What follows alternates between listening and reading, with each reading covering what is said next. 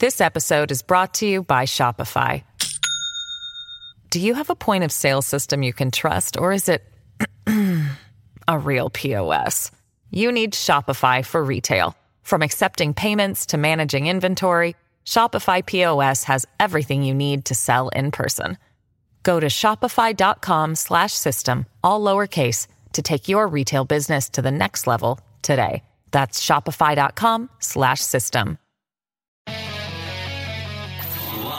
From the Fox News Radio studios in New York City, fresh off the set of Fox and Friends, it's America's receptive voice, Brian Kilmeade. Thanks so much for listening, everybody. It's the Brian Kilmeade Show. We have a historic day because the President of the United States has tested positive for the coronavirus, along with the First Lady. Good news is the Second Lady and the Vice President have not. They tested negative, as did the Secretary of the Treasury. It probably began with Hope Hicks, his key aide, maybe one of the most valuable advisors personally, professionally, in messaging. He really depends on her. She tested positive, felt kind of bad on Wednesday, flew over an Air Force One, kept to herself, and then tested positive Thursday morning. John Roberts is reporting that Hope tested positive Thursday morning. Means she was known before the president's trip to Bedminster yesterday afternoon, despite being close to her Wednesday and previous days. But the president gets tested every day, tested negative, and seemed to have tested positive because last night with Sean Hannity, he sounded great. And he's talked about Hope, and we'll play some of that. But what I like to do now is bring in Karl Rove. Karl Rove is former Deputy Chief of Staff, Senior Advisor to President George W. Bush, and he joins us. Karl, can you put in perspective what changes now?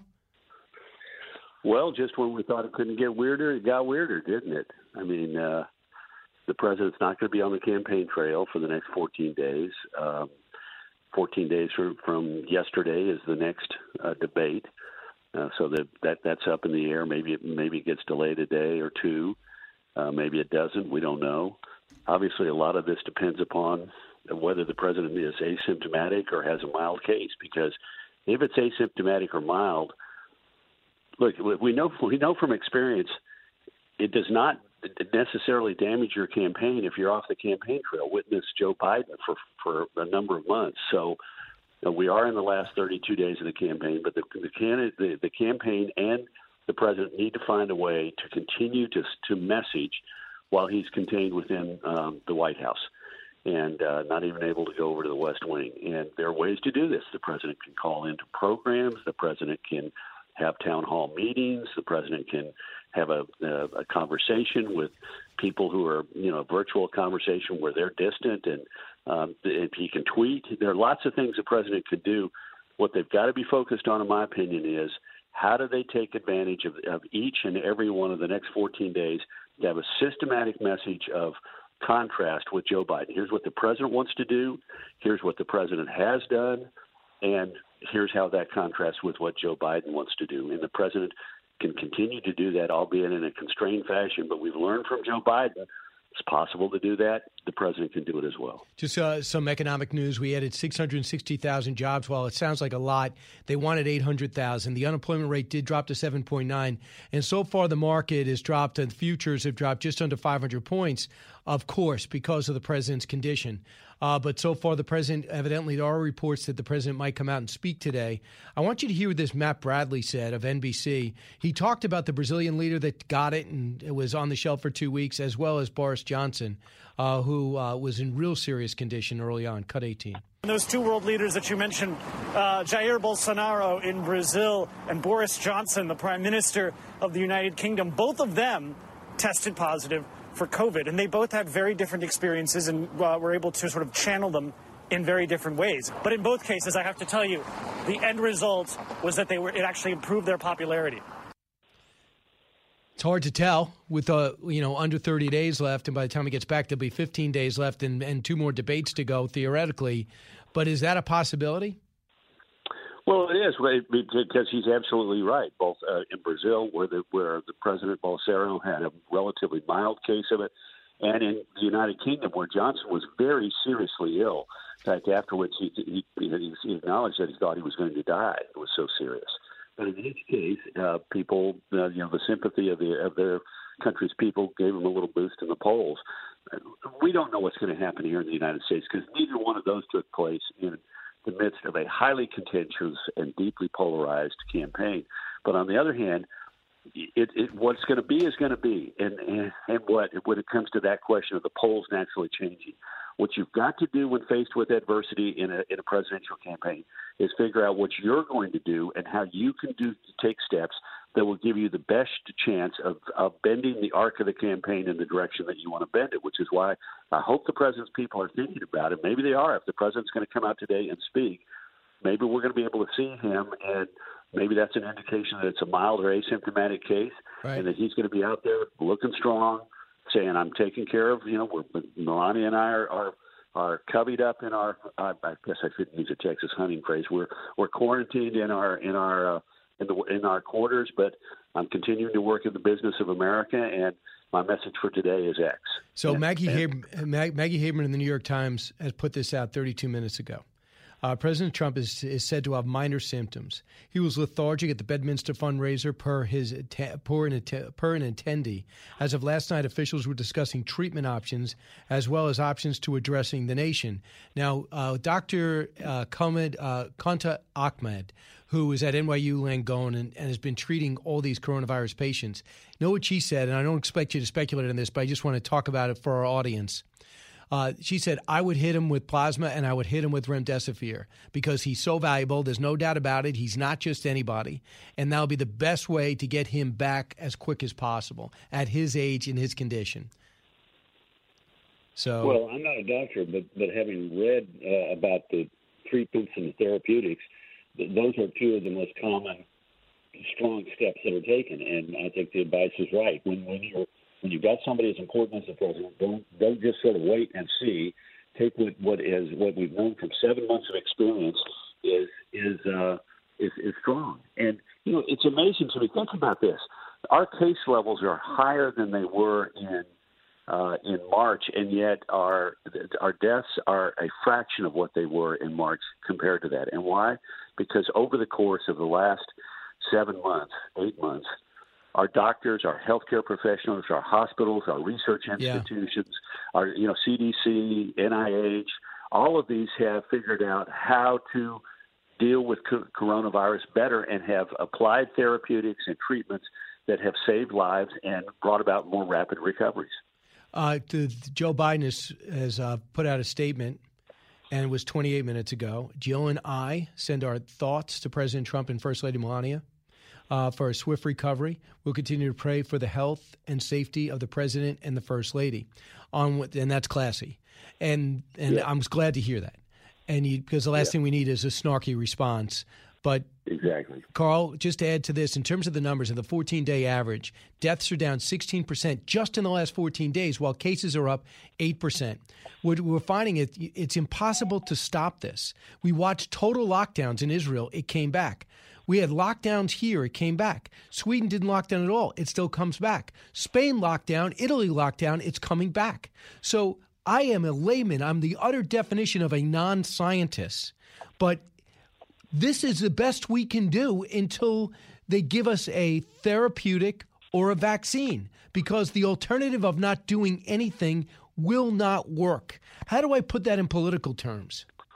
Well, I think you put your finger on it, absolutely. These pandemics, nobody knows in advance how severe they're going to be or how not severe they're going to be. They never know what direction they're going to take. We do not know precisely what kind of therapeutics and treatments are best at each one of these, because each of these viruses is unique. SARS and MERS, the transmissibility of them and how to treat them, entirely different than what we're dealing with here. Think about this. You had a lot of good examples. Let me give you one more. New Zealand, they shut down the borders. It's an island. They didn't let anybody in. They didn't let anybody out. And they went months and months and months and months without a case after they broke it. And then what happened? A case blossomed in one family, and it reappeared. And you know how they think it reappeared? The best guess, they don't know, but the best guess is the family had taken some seafood that was frozen that came from Brazil. Oh, my goodness. And it, commercially, processed, and somehow or another, there's a great book out by a friend of mine, Larry Wright, called The End of October about a pandemic. It ironically enough came out in March. And I don't want spoiler alert right now.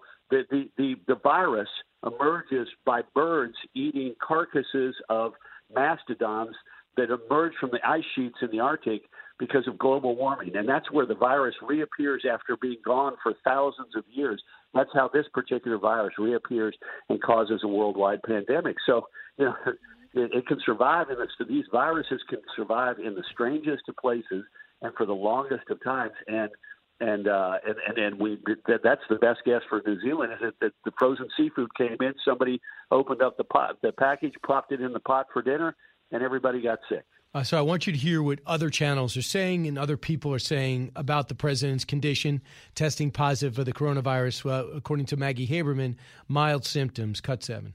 He is not able to fully perform his duties as commander in chief. The president of the United States may be super spreader number one at this juncture. This president, who has been outwardly and publicly from the start, can fairly be called a COVID-19 denier, did his best publicly to diminish the threat. Karl, in large part, it's his own dereliction is partly to blame for this.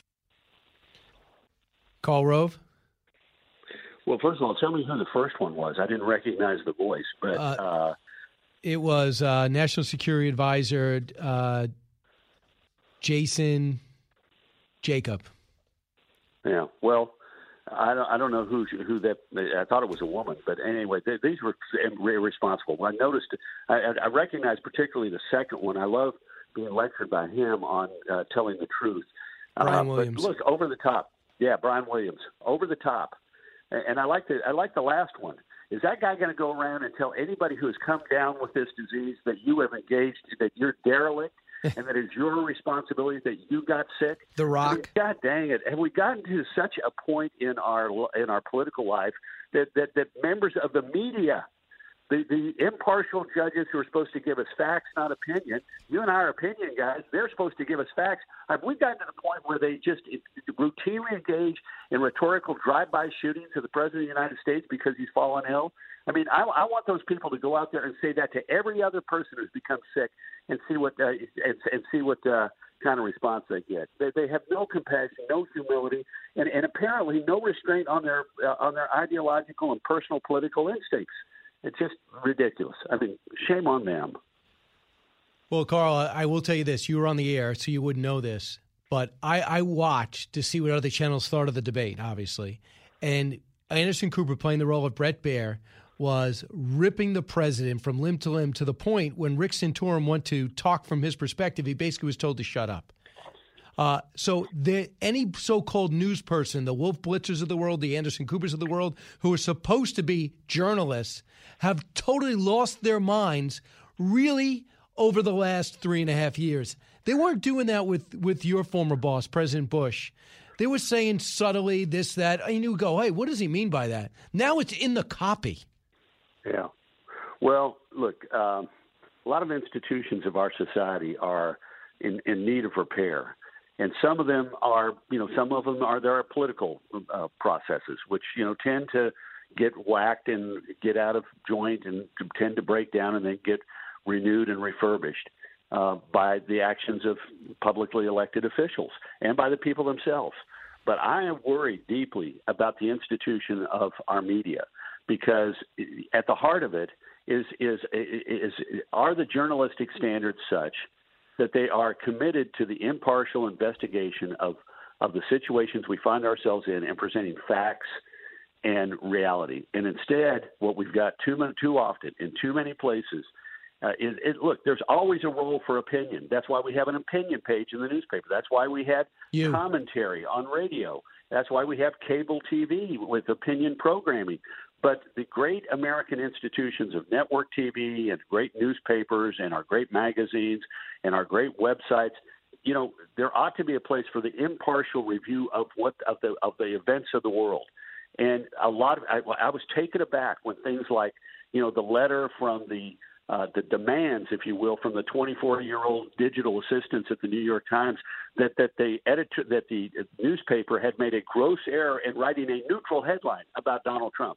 the demands of some of the younger staff of the Wall Street Journal, that they wanted to in essence, create a revolution and expunge the opinion pages of the Wall Street Journal because they were too pro-business and too pro-capitalism.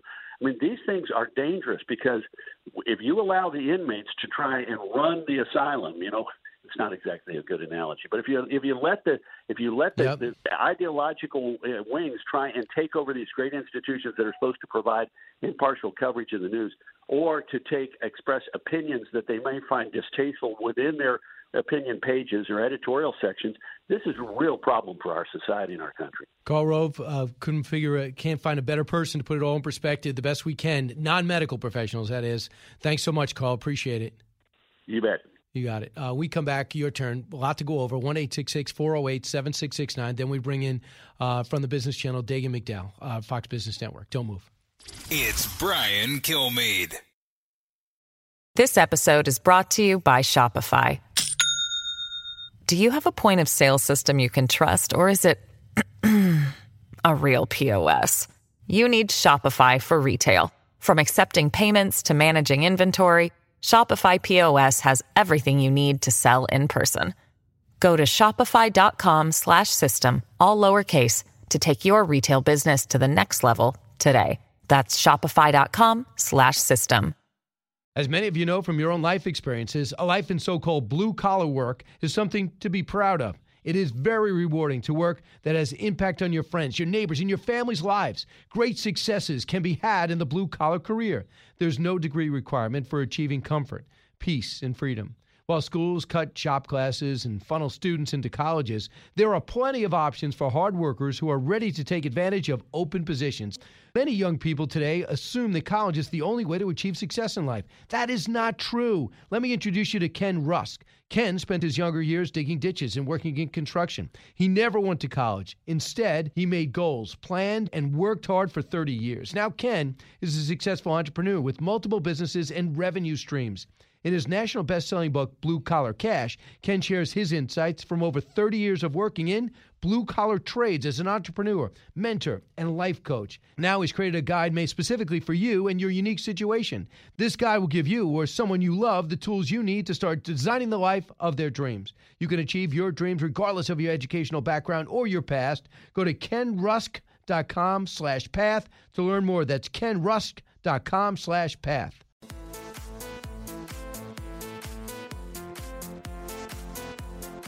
Breaking news, unique opinions. Hear it all on The Brian Kilmeade Show. There were a small group of kids who knew on Wednesday night that she was sick. She started getting symptoms while she was at the rally, according to our sources. She was quarantined on Air Force One on the way back, exited off the back of the plane, and then was tested on Thursday morning. So just to be clear, Thursday morning is before the president goes to Bedminster for a campaign-related fundraiser. It is before, I think, Kayleigh McEnany holds a briefing with reporters where she was not wearing a mask. So they were well aware of what was going on, and a number of them had been hoping that they were going to be able to keep the information from getting out. That's Maggie Haberman. Bad connection, but important. That's what they think. Of course, they'll find controversy in everything. It is amazing. Liz is in Manhattan. Hey, Liz. Hi, Brian. Can you hear me? Yes. Go ahead. What's on your mind? Okay. Schumer and Nancy Pelosi put out a statement that regarding Trump and Melania. Have they put out a statement? She is now on MSNBC, but it was a classy comment from the Bidens, I'll tell you that. Yeah, but where's their empathy? I'm sick of these Democrats. This is going to hurt the Democrats, let me tell you, because the snarkiness – this is going to hurt them. And, why didn't Chris Wallace ask Joe Biden to denounce Antifa?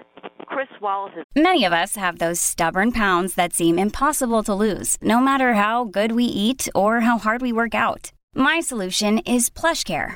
PlushCare is a leading telehealth provider with doctors who are there for you day and night to partner with you in your weight loss journey. They can prescribe FDA-approved weight loss medications like Wegovy and Zepbound for those who qualify. Plus, they accept most insurance plans. To get started, visit plushcare.com/weight-loss. That's plushcare.com/weight-loss. He's a horrible human being. No, he isn't. Listen, Liz, I understand your passion, but he's not a horrible human being. Real quick, it looks like Nancy Pelosi's speaking now. We're pulling some of the cuts, but she's expressing empathy for the most part. And I think they know. I mean, if you come out, if Nancy Pelosi, as bad as things are between the president and the speaker, if Nancy Pelosi got it, the president would never in a million years say anything negative. And Joe Biden said it was very classy. And I hope that Nancy Pelosi is too, but that's what Eric just said. That's what she's doing now. But the interview's happening as we speak. Keep in mind, she's third in line. Since the president and vice president speak every day multiple times when they're in the same city, there's an excellent chance if one guy has it, the other guy has it. And right now, the second lady and the vice president have tested negative. She's third in line. So could the president not go if he gets as sick as Boris Johnson? And it doesn't look like he is, just mild symptoms. And if something happened with the vice president, Nancy Pelosi gets the ball, as scary as that would be. But that's the way we worked it out. We come back, the job numbers are out. We had 660,000 jobs. We dropped below 8% unemployment, yet the job numbers are below what we expect. More on the market with Dagen McDowell. It's the Hammer Time Podcast. Fox News Channel's Bill Hemmer takes you one-on-one with engaging personalities covering the critical issues of the day. Find Hammer Time now by going to foxnewspodcasts.com. America's listening to Fox News. The fastest 3 hours in radio. You're with Brian Kilmeade. We all receive that news with great sadness. I always pray for the president and his family that they're safe. I continue to do so more intensified. And I know that he'll have the best of care. And that's what we want for everyone in our country. That is a little from the speaker, who also went on to say to Stephanie Ruhle on MSNBC. She has tested this morning and talking to the White House because she was with Secretary Mnuchin, who's with the president. They are trying to negotiate some type of rescue package. She also says she has questions about the accuracy of the tests the White House has been using. They say roughly these rapid tests, these Abbott tests, are about 80% correct. Well, that's what you have. 15 minutes to get in, 15 minutes to get out. You get 15 minutes, you get tested, you go forward, you don't, you get out. And then if you fail it, you go get another. And that may be why the president last night with Sean Hannity said, yeah, Hope Hicks tested positive, got it. And I'm being tested again, and we're waiting. And I'm thinking to myself, test it again. Abbott test, you don't have to wait for anything. You get in 15 minutes. With me right now is Dagen McDowell, just fresh off Mornings with Maria, the Fox Business Network. We have a lot to go over. First on Nancy Pelosi, third in line to take over the country. Indeed, and she has a lot more power right now, given we can talk more about the jobs report, 661,000 jobs added last month, unemployment rate falling to 7.9%. Nonetheless, this is a slowdown in the recovery, in the jobs recovery. There are other indications that she has a great deal of power right now because this nation does need more stimulus and more rescue money. So she and Steve Mnuchin, the Treasury Secretary, trying to cobble together something maybe a little lower than that $2.2 trillion package passed by the Democrats in the House this week. $2 trillion maybe. This also lights a fire under the feet and the backsides of Republicans in the Senate to pass something. And what about the jobless claims, 830,000 yesterday? Yes, it was. I look at the continuing claims, which are the total number of people collecting state unemployment benefits. It's got a 2-week lag. That was 11.8 million people are still on unemployment benefits. So the jobless claims are still below 1 million. But you got to put it in perspective. That's almost 12 million people are collecting unemployment benefits. And if we've recovered, I did the math, from the job losses, 22.2 million jobs lost in March and April because of the shutdowns, we have recovered nearly 52% of those jobs. So this is an incredible bounce back, an incredible recovery, but we're only halfway there. Right. And there's some other signs, troubling signs in terms of incomes pulling back. Hospitality is not touched. You know, we can't have any conventions, can't have any weddings. We have a lot of divorces, sadly, because of the pandemic, but you can't fill up hotels. You can't have any tourists. Countries are banning other countries for good reason, not out of spite, all because of the virus. So you have airlines. We're paying airlines, and they're not flying. I get it, though. But they're still laying off tens of thousands of people. So United, this is one of the other reasons that the Democrats and the Republicans have got to come together with some sort of stimulus. The sticking point clearly is the nearly $500 billion that Nancy Pelosi and the Democrats want to hand out to the states, namely the blue states that have been financially mismanaged for so many years. But United and American combined are saying if we don't get some sort of relief from Congress, we're going to lay off 32,000 people. And the numbers have been piling up this week.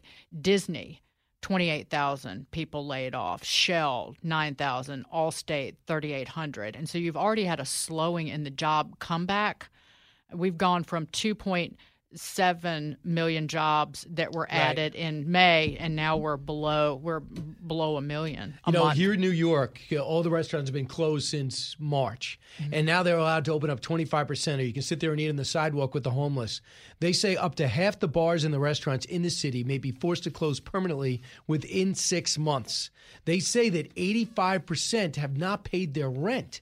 Now, let alone the comedy clubs, the music clubs, they are not allowed to open. And the governor told them, you're not even on the horizon because you're not necessary. The way that it's been managed in word and in deed in New York is just horrific, starting with the deaths in the nursing homes. But this is all retailers, all restaurants and bars across the country are really in a pinch because even states that are more open than New York, you can't have full capacity bar, as you pointed out. So even if they are open, they're still not making nearly as much money as they were a year ago. And so they need a break on their rent in order for that part of our economy to just not be decimated and destroyed forever.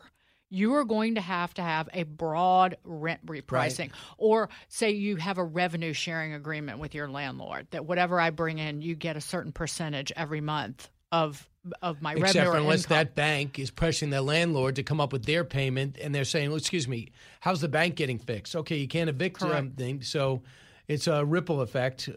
We could put the whole country on pause. So about that rescue package, Mitch McConnell was on last night and said this about the difference between what the House just passed and what the Senate wants. Cut 25. Well, what I put on the Senate floor 3 weeks ago was about $500 billion, narrowly targeted at exactly what the economy needs at this point. What the Speaker did, even after coming down a full $1 trillion, is throw everything you could imagine into the package, including tax cuts for rich people in California and New York, and free health care for illegal immigrants. That sort of thing is not appropriate. So they're still going back and forth. Maybe some leverage goes to Nancy Pelosi, who said this. Cut 26. We had a bigger bill, 3.4. The other side said, well, we're not going there. So we came down $1 trillion. No, not yet. We came down another $200 billion. So this is really important. And so one bill is not as good as another. Why not take something instead of nothing? Why should that be the standard for America's children? She always says this children thing. I mean, what are you talking about? And well, I pray for everybody is also a load. If the Democrats in the Senate gave a flying damn about the kids and small business owners and the unemployed, they wouldn't have stopped debate on that Mitch McConnell bill, because the one that was in the Senate was $500 billion. It addressed all those needs. Right. It addressed paycheck protection. It addressed slightly higher unemployment benefits, and it addressed the aid to the schools. So let's just not do that, Nancy Pelosi. I will add that the sticking point for many people is the $600 extra per week that Nancy Pelosi and the Democrats want to bring back in terms of unemployment benefits. That, by every calculation, was simply too high. That you had, and this is a recent updated number from the University of Chicago, there were more than 3/4 or 76% of people who were collecting unemployment benefits with that added $600 per week were making more on unemployment than they were in their jobs. Right. And that does hurt the recovery. So it needs to be lower. It could be I think it's $450 per week extra that was in the bipartisan compromise. Yeah, but it's supplemental along with unemployment. Yes, correct. So That's my problem, is that you want to have a big heart for everyone, but I also have a big heart for managers who can't get people back to work because they like their former employees and they know they're getting more not to work unless they just want to screw with them and report them. That doesn't happen, especially when so many people are flat on their back through something that's not even remotely their fault. It's not like they even chose to put their money with the Bernie Madoff. They just woke up in the morning and found out about this virus like we all did. So the question is, the biggest story is the President of the United States testing positive, Melania testing positive, Hope Hicks testing positive. And right now, they're moving to test everybody in the West Wing, everyone who's been contact traced from Air Force One on Wednesday. Even Chris Wallace says he's going to get tested. He was close to the President of the United States. Joe Biden, I imagine, is going to get tested today. Everyone in the Biden camp will be tested. Chris Christie has been working with the president, he says, without a mask and got tested. Here's what he said on ABC today. Cut three. I was at the White House from Saturday afternoon through lunchtime on Tuesday, on and off during those days. I was tested every day. Then I went to the White House. The last test I took was on Tuesday morning, and I was negative. And we, are now I'm going to go and get a test this morning. To see if that status has changed. I feel fine. I don't feel any symptoms at this time. I obviously, I hope it remains that way. Well, obviously you look at anybody who's overweight, they're susceptible. Chris Christie, overweight, susceptible, but he also has the strength and stamina of 25 people. We do have some news. Ivanka Trump and Jared Kushner tested negative as so far. They say it takes about 3 days. Barron Trump, 14, but already 6'5". He looks like an adult. He is 14 years old. He tested negative. And according to Maggie Haberman, now confirmed, Ronna McDaniel, the RNC chairwoman, tested positive for the coronavirus on Wednesday. So that's big news. So she tests positive. That's somebody else on the shelf. The president tests positive. He's on the shelf. Then you have the first lady. She hasn't doing a lot of campaigning but plays a valuable role. She's on the shelf. The good news is we don't know anything about Melania's symptoms, but we do know the president, according to Maggie Haberman, which it's amazing to me, with the crap she writes about the president, she still has sources at the White House. She says that he has mild symptoms and no idea. No one's written anything about Melania, who's in her 40s, I believe. For bigger picture, it's going to maybe push a lot people who are reticent to wear masks, to keep their distance from people, to avoid large gatherings, to avoid these super spreader events, as they're called. However, it will raise questions in many people's minds because there's not a lot of clarity on incubation periods. How long is the incubation period? I don't think there's an exact, but I'm pretty consistent with hearing 3 days. I think that we need to have this is something that the White House can do, a clear message on getting out actually incubation periods, how it's spread, what you need to avoid. This can be a positive moment for the president and the White House and even the campaign if they use this to their advantage, which the president has never turned away from the spotlight, and I wouldn't expect him to do it in this instance. And final thought just about the economy, Dagen. Right now, even though the number's huge, it was below expectations, and even though we added $660,000, we do go below 8% for the first time really since March. And a comparison would be, so this is September before President Trump's the election coming up.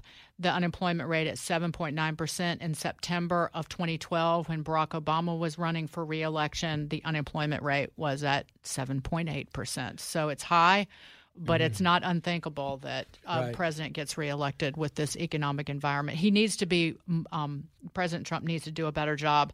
He kind of missed an opportunity in the debate the other night about messaging. Here's what I did for the American economy before the coronavirus shutdown in terms of shrinking the wealth gap and the income inequality gap between the rich and working Americans.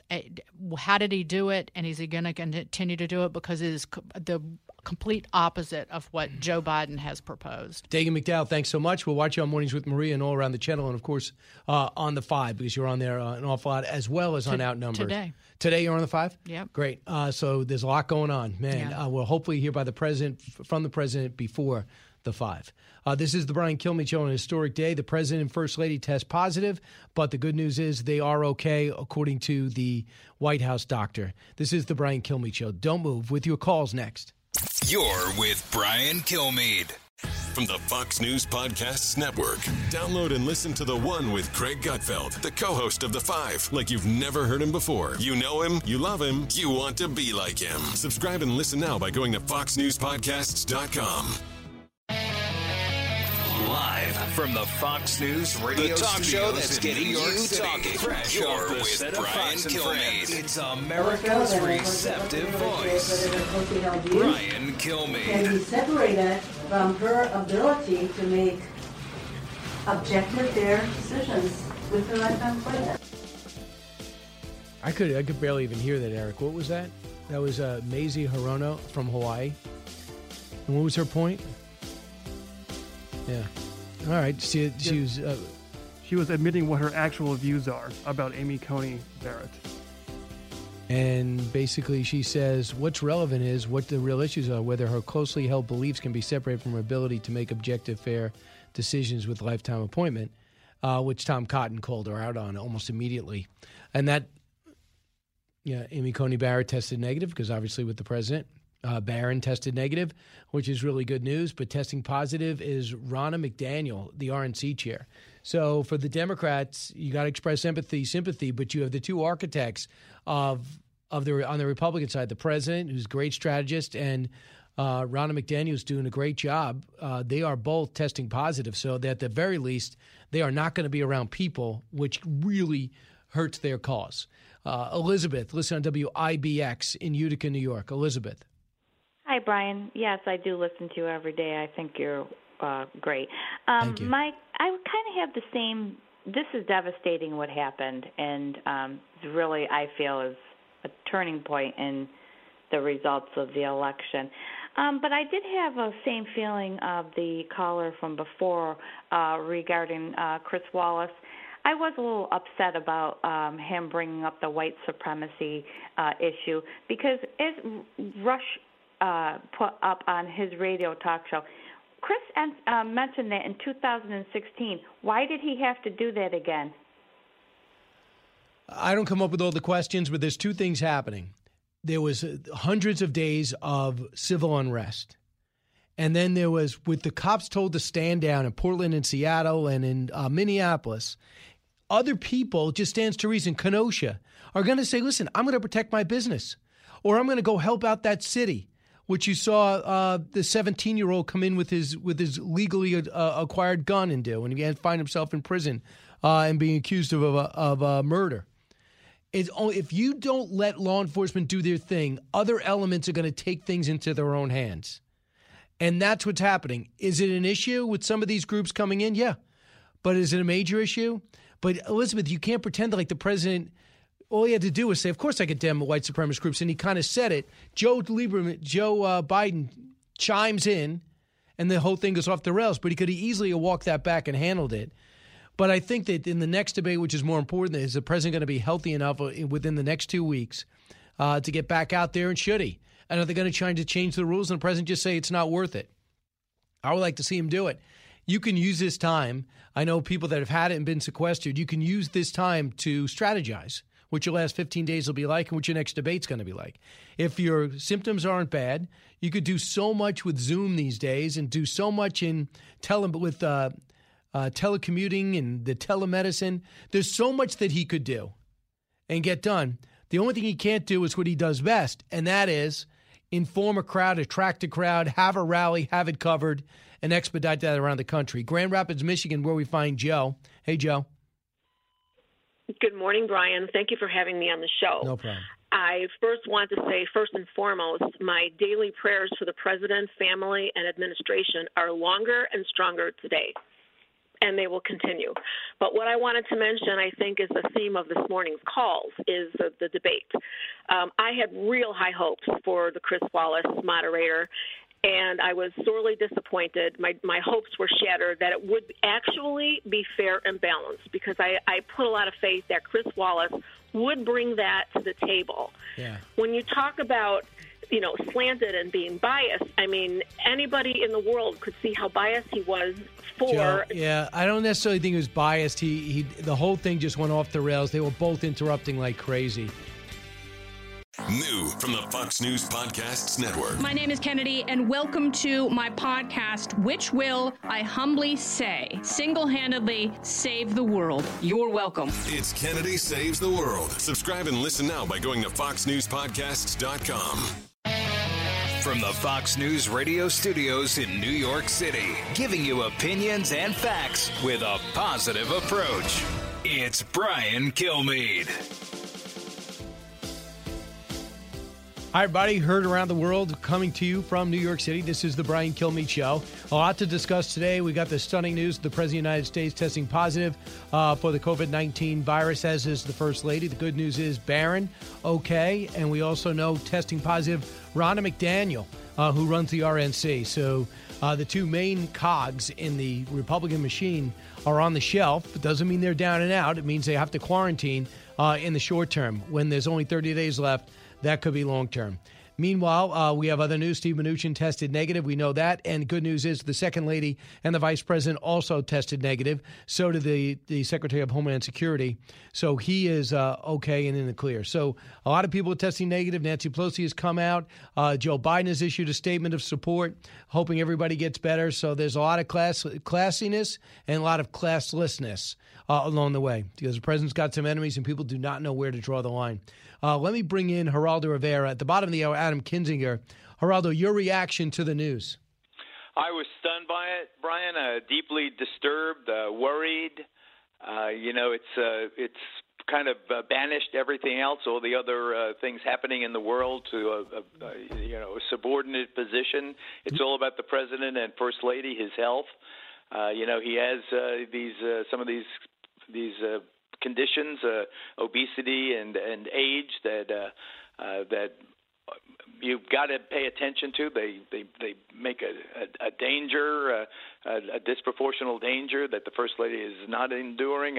I just think that we all have to pay attention now. If we didn't dread and worry about this awful plague, this killer virus before, it's been brought front and center to everybody, Brian. Every American, every person, every thoughtful person around the world, we've got to now pull for the president and the first family. I'm so glad that Barron's okay, and the vice president and Karen are okay. America will be fine. The campaign is already tumultuously disrupted. Hope Hicks, her illness can't be understated. She's the most high functioning person in that building, aside from the president. I'm worried. I'm anxious, and I know he's getting we'll get the best possible medical care. But this is big news, Brian. Yeah, and the president's going to have big rallies this weekend. Here's what Scott Atlas said, who's one of the key members of the president's coronavirus task force. Quote, "It's no surprise that people get the infection even with precautions. I anticipate a complete and full and rapid recovery back to normal after his necessary confinement period. I anticipate he'll be back on the road in full swing." Atlas went on to say he is a very, very healthy guy, and the overwhelming majority of people, even at his age, do fine with this. He's very healthy, so I anticipate the same for him. And he also went on to say this is a widespread, highly contagious infection. This is going to be very mild or asymptomatic for the overwhelming majority of people, especially if you're a healthy person. And if you can, do your best at the usual mitigation, hand washing, social distancing, and masks. So. All good. But remember, there are 207,000 dead Americans right now. We got to stop pussyfooting around here. I appreciate Dr. Atlas's optimism, and I want us all to be upbeat. But this is real. This is for real. He's got an infection that killed a lot of people. There's 7 million other Americans that have this infection. If we didn't focus on COVID-19 as the issue of the campaign, it certainly will focus our attention on it now. I don't think anything else matters. It's all about, vaccine and treatments and his speedy recovery is something we're all pulling for. There will be Democratic operatives. I have no doubt. Who just reminded me of Ronna McDaniel, the terrific RNC chief, and her positive test. But there are scummy opponents of the president who will use this infection in a very scornful and comical, tragicomic way. They'll make fun of him. And you want to hear some of that? Here's a few. Cut 7.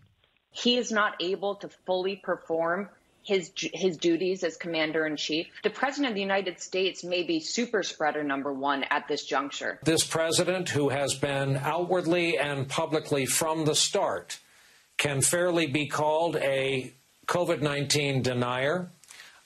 Did his best publicly to diminish the threat. Karl, in large part, it's his own dereliction is partly to blame for this. So a lot of empathy. Well, they're jerks, and I hope that their jerkness is obvious to the American people watching it.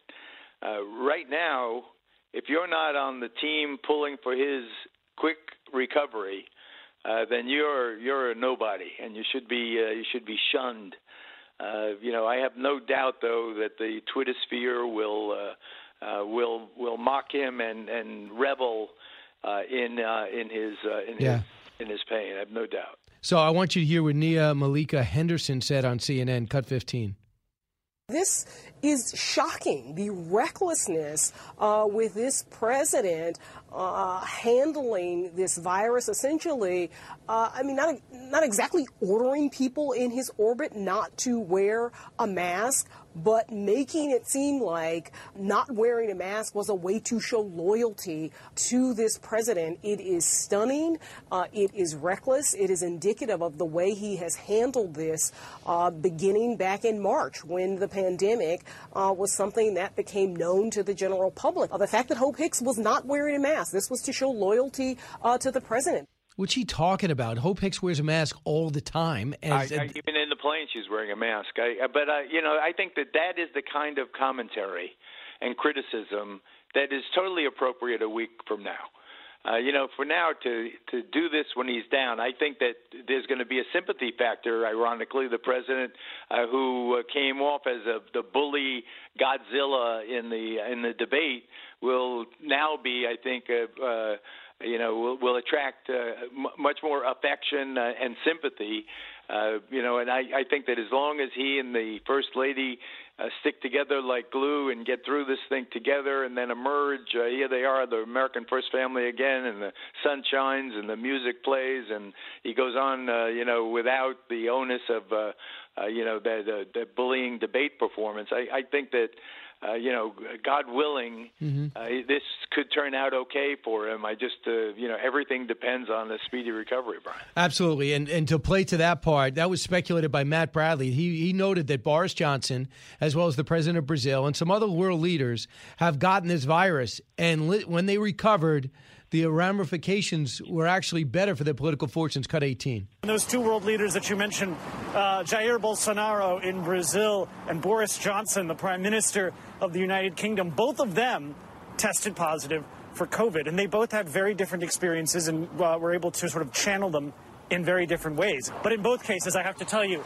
the end result was that it actually improved their popularity. I think that's entirely possible. But remember, in both those cases, those guys got sick. I mean, Boris Johnson was beat up. He was. So was Bolsonaro. They were mugged by this thing. I mean, they were never in a situation where their life was threatened and they had the best possible medical care. But they got a good mugging from this wicked virus, Brian. So, quick thing before I let you go, I think people should understand the stakes, and this might be good. I mean, you mentioned your wife is not in the Trump camp, can't wait for Biden to win, can't wait for Election Day. But I think has not been brought out to the front that I think we're going to be debating in the next week as the president recovers is what's at stake in this election. Not Democrat or Republican in power, but what's going to happen if Joe Biden wins, the Senate will come with him. If history is our guide. And there goes the filibuster. There goes the packing of court. There goes two more states, Puerto Rico and Washington, D.C., maybe American Samoa and beyond. There goes the fattening possibly of the House, adding more blue districts. And you might have a permanent majority, a change in our justice system, let alone what's going to happen to our defense. But these are structural things that are going to change about America. I don't think people understand that that's what awaits them. And Joe Biden, I think diabolically, if I could use your term, just keeps his mouth shut about it because he plans on doing it. Well, you I think, very eloquently spell out the doomsday. I exaggerate, but the utter, profound body blows we will take in a Democratic administration. I think that all of the wacko ideas they have. I think that there's going to be such a chip on their shoulder to get back at the Republicans, particularly in the United States Senate, if it does swing the Democrats to Chuck Schumer's way. Can you imagine Chuck Schumer in charge of the Senate? Nancy Pelosi in the House, Joe Biden in the president's seat. The one thing I think Republicans have to keep their focus on right now, as they pray for the president, is Amy Coney Barrett. The president has nominated a brilliant person to the high court. If the Senate Judiciary Committee can keep discipline and focus and get her nomination through, even if there's zero Democratic votes, if the Mitch McConnell has the cojones to shepherd this through, get this to the Senate floor for a vote, get her in the high court. Now the conservatives have a 6-3 super majority. I think all of the dreadful scenario aspects that you just laid out will be mitigated by a very strong conservative court that will balance, that will provide the balance needed to blunt some of the more radical propositions that I think are inevitable if a Democrat sweep into office, as looks now likely, Brian. Well, I wouldn't say likely. I'd say it could happen, but I would say this. The one thing about Donald Trump, he told you exactly what he wanted to do, and he tried to do exactly that. I think Joe Biden, by keeping his mouth shut literally and never coming out almost entirely, he is not telling us what America is going to look like under him. Just, hey, do I look like a socialist? I beat the socialist. That is vague. When asked, are you going to pack the court? He does not answer, nor does his running mate. I've never seen someone get away with that. That's incredible. Well, I think that we managed in New York after 9/11. They delayed the mayoral election, if you remember. Yeah. And, but we finally got it together. Bloomberg was ultimately, the election was late, but they ultimately, there was the normal transition at the appropriate time. This is nothing like that, but this is a complication to the election timetable. But I think that everything will go along as it always has. We're very resilient people. We're very flexible. We adjust. We get used to stuff. As long as even if God forbid he's ill, we have a strong vice president who, under the 25th Amendment, he's right there. You got your backup quarterback ready to go into the game. He's not a rookie. He's been around. I don't think it'll come to that. I don't think the president's going to get very sick at all.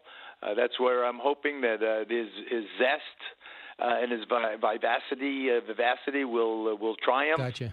But let's just be ready for the worst. Brian. Go get him, Geraldo. Thanks so much. Okay, brother. Thank you. All right. 1-866-408-7669. Bottom of the hour, going out to Illinois Congressman Adam Kinzinger. Get his take on this, what it means for his party's fortunes. And, of course, I want to hear from you next. I see you up there, 1-866-408-7669. Get on board or write me on briankilmeade.com. Just hit on contact, and it'll pop up on my email. Don't move. This is the Brian Kilmeade Show. Get this and all your favorite Fox News podcasts ad-free on Apple Podcasts with Fox News Podcasts Plus. Just go to foxnewspodcasts.com for all the details. He's so busy, he'll make your head spin. It's Brian Kilmeade. This is not a crisis now. There is no evidence that the president is incapable of performing his duties as he's been doing them. But if he gets sicker, like Boris Johnson, the Prime Minister of Great Britain, who was in intensive care for a while, there is a constitutional provision that allows him to temporarily transfer his authority to the vice president. And that was CNN, Jeffrey Toobin, speculating on what would happen if the president can't do his job. But right now, the symptoms are mild. You heard him last night with Sean Hannity talk about Hope Hicks. He seemed fine. They say, according to Maggie Haberman, he was sluggish at a event in New Jersey yesterday. But now they're speculating about passage of power, which is fine. They just want to go over the Constitution. That would be to Mike Pence, temporarily, 25th Amendment. For example, if the president goes in and has surgery, even if it's a procedure, and he has to take any type of sedative, they will actually transfer power. I remember when Ronald Reagan did it, they transferred power when he went in and had his polyps. They transferred power temporarily to Bush 41. Do you remember when Reagan was shot? They transferred power, and famously Alexander Haig says, "I'm in charge now." President Bush, future President Bush, then Vice President, would take over. But that's if the president can't do his job. There's no indication as he can't, and word is that he's going to be speaking soon. Gene is listening in Massapequa, Long Island. Hey, Gene. Hi. I have a message for the President of the United States. His next words are going to be listened to globally. So the message is also for the head of the RNC. Come up with 3 do's and 3 don'ts for COVID and come out with a brand new plan to win over these undecideds. He's already got people on the right and left that have already chosen who they're going to vote for. But let's get these undecideds. Come out and tell us exactly what he's going to do for our 401ks. And then the third thing is to protect the people of the United States. But number one, he has to come out with a 3-point program of do's and don'ts, and he'll knock this right out of the park. Do it, because everybody's going to listen to his next words globally. So he's got one shot at this, where even the other stations are going to have to broadcast it. So that's my suggestion to the president. Thanks so much, Rob, KRMG in Tulsa, Oklahoma. Rob. Oh, yeah, I was just wanting to chime in on this idea of packing the Supreme Court. Yeah. This is not a new idea. This happened, or was attempted, back in the Roosevelt administration. I know, and was it a good idea then? Oh, no, it was a terrible idea then. But at that time, the Democrats and the Republicans joined together to vote it down. And so I'm wondering, so that's what's different now, is will the Democrats have enough sense to realize that that's not the way you do it? Rob, I think all they need is a simple majority, depending if they do get the majority, how many seats. Joe Manchin said, we speculated with him on Monday, he said, no, I don't think that would be a good idea. But he didn't say, I will never, ever, ever sign on to that. And you heard Schumer say, I didn't get this job to do little things. If I become majority leader, I'm going to do big things. And that's getting rid of the filibuster. And they're using it as an excuse, the fact that the Supreme Court justice is being jammed down their throats, they claim. The people of America should know that they're voting for titanic tidal wave change. And that might be okay, but at least be honest and say what you're going to do. Schumer's saying it. Biden actually ducks away from it, which should not be allowed. And hopefully he'll be called out on that soon by his former intern. Steve Scully, who will be moderating the next debate. I'm not kidding. Jason in the House, the Jason Chaffetz Podcast. Dive deeper than the headlines and the party lines as I take on American life, politics, and entertainment. Subscribe now on foxnewspodcast.com or wherever you download podcasts. Information you want, truth you demand. This is the Brian Kilmeade Show. His doctors may release him after about 10 days. So they would want him to be symptom-free for a few days and then for 10 days quarantine after he tests positive.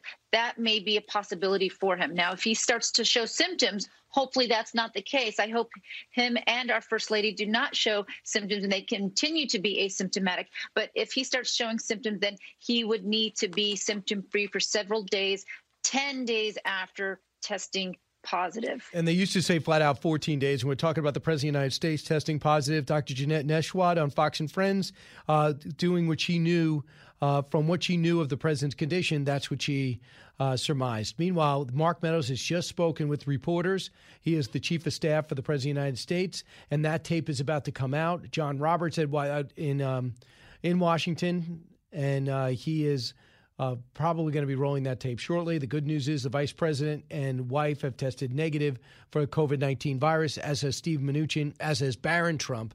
Melania, not as lucky. But we do not know anything about her symptoms. We know Hope Hicks is just a little achy and a little tired, but sounds like typical mild symptoms, thankfully. Joining us now is Congressman Adam Kinzinger of Illinois. Congressman, what a day.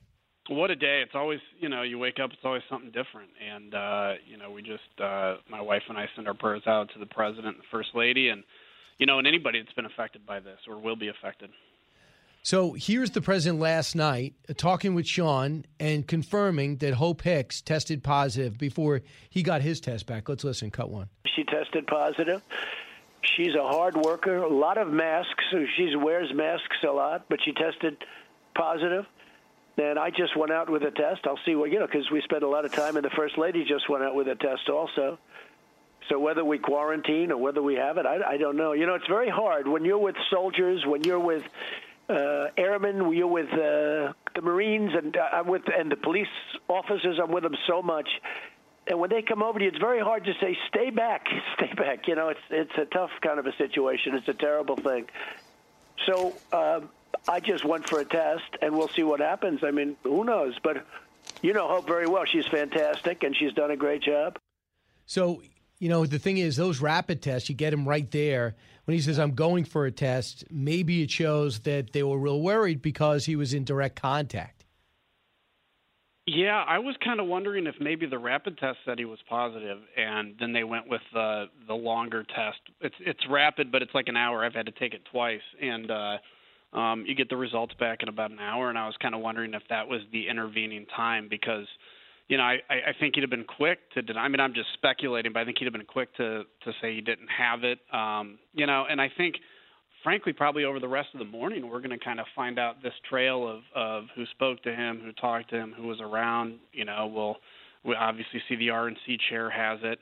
And so I think, you know, we're not done making news for the day, unfortunately. I know. So, Congressman, think about this. Also, the RNC chair, Ronna McDaniel, test positive, and then you have the president. They're both great architects of the Republican Party. How does that affect everybody like you down ballot? Well, I don't know. I mean, I think there's a number of things that I think could come of this. Obviously, you know, the Democrats are going to play up, saying that the president downplayed the virus. I think on the one hand, it may stand to humanize him as well. I think, you know, kind of too many people thought of him as not human, and it may do that. It'll be hard to see what that comes down to. But I think, you know, all in all, no matter all the news that happens and all the big events, I think it's put, you know, COVID and the pandemic basically right in the front burner of all the issues. And unfortunately, and I think this is wrong, unfortunately, it's not working well for the Republicans. But, you know, if you look at all that we've done and you look at, you know, Pelosi playing politics with relief, it really should be working for us. But unfortunately, in the polling, it's not. But we can turn that around. Yeah, I guess so far. Well, I guess we will see what happens. In Illinois, is there a sense that maybe Democratic leadership is not leading you to the promised land?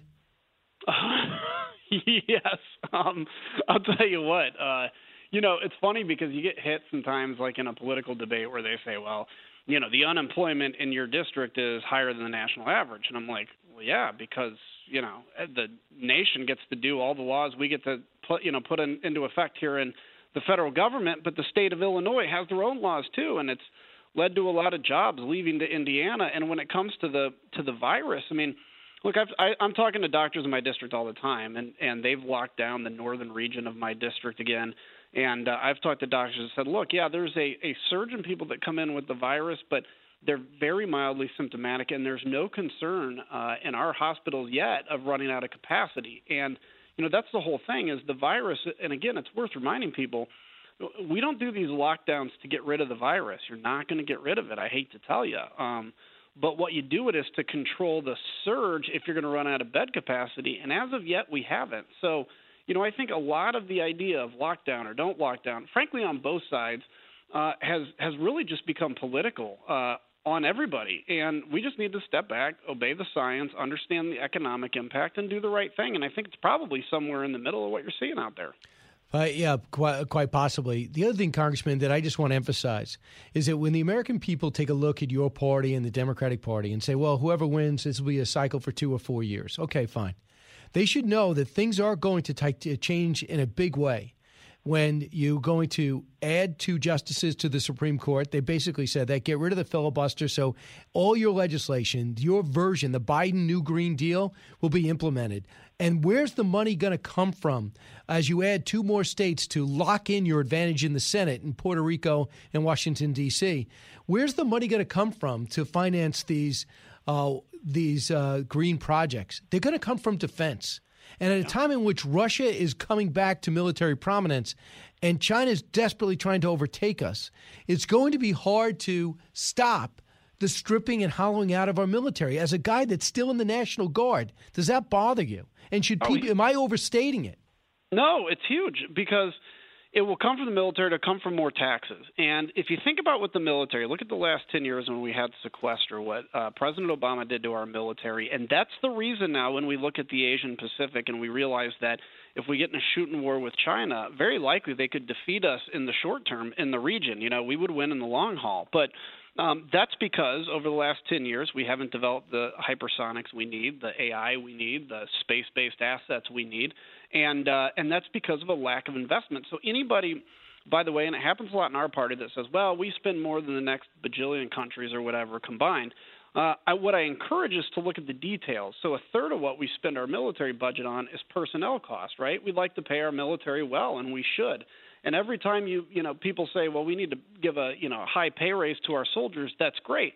But you can't do that and then cut the top line, because what that is not only that pay increase now, but also the money, you know, from inflation and everything else, is what you're taking away from advancements in future technology in the body armor in 10 years, the, you know, Army fighting vehicle in 10 years, space assets, all that kind of stuff.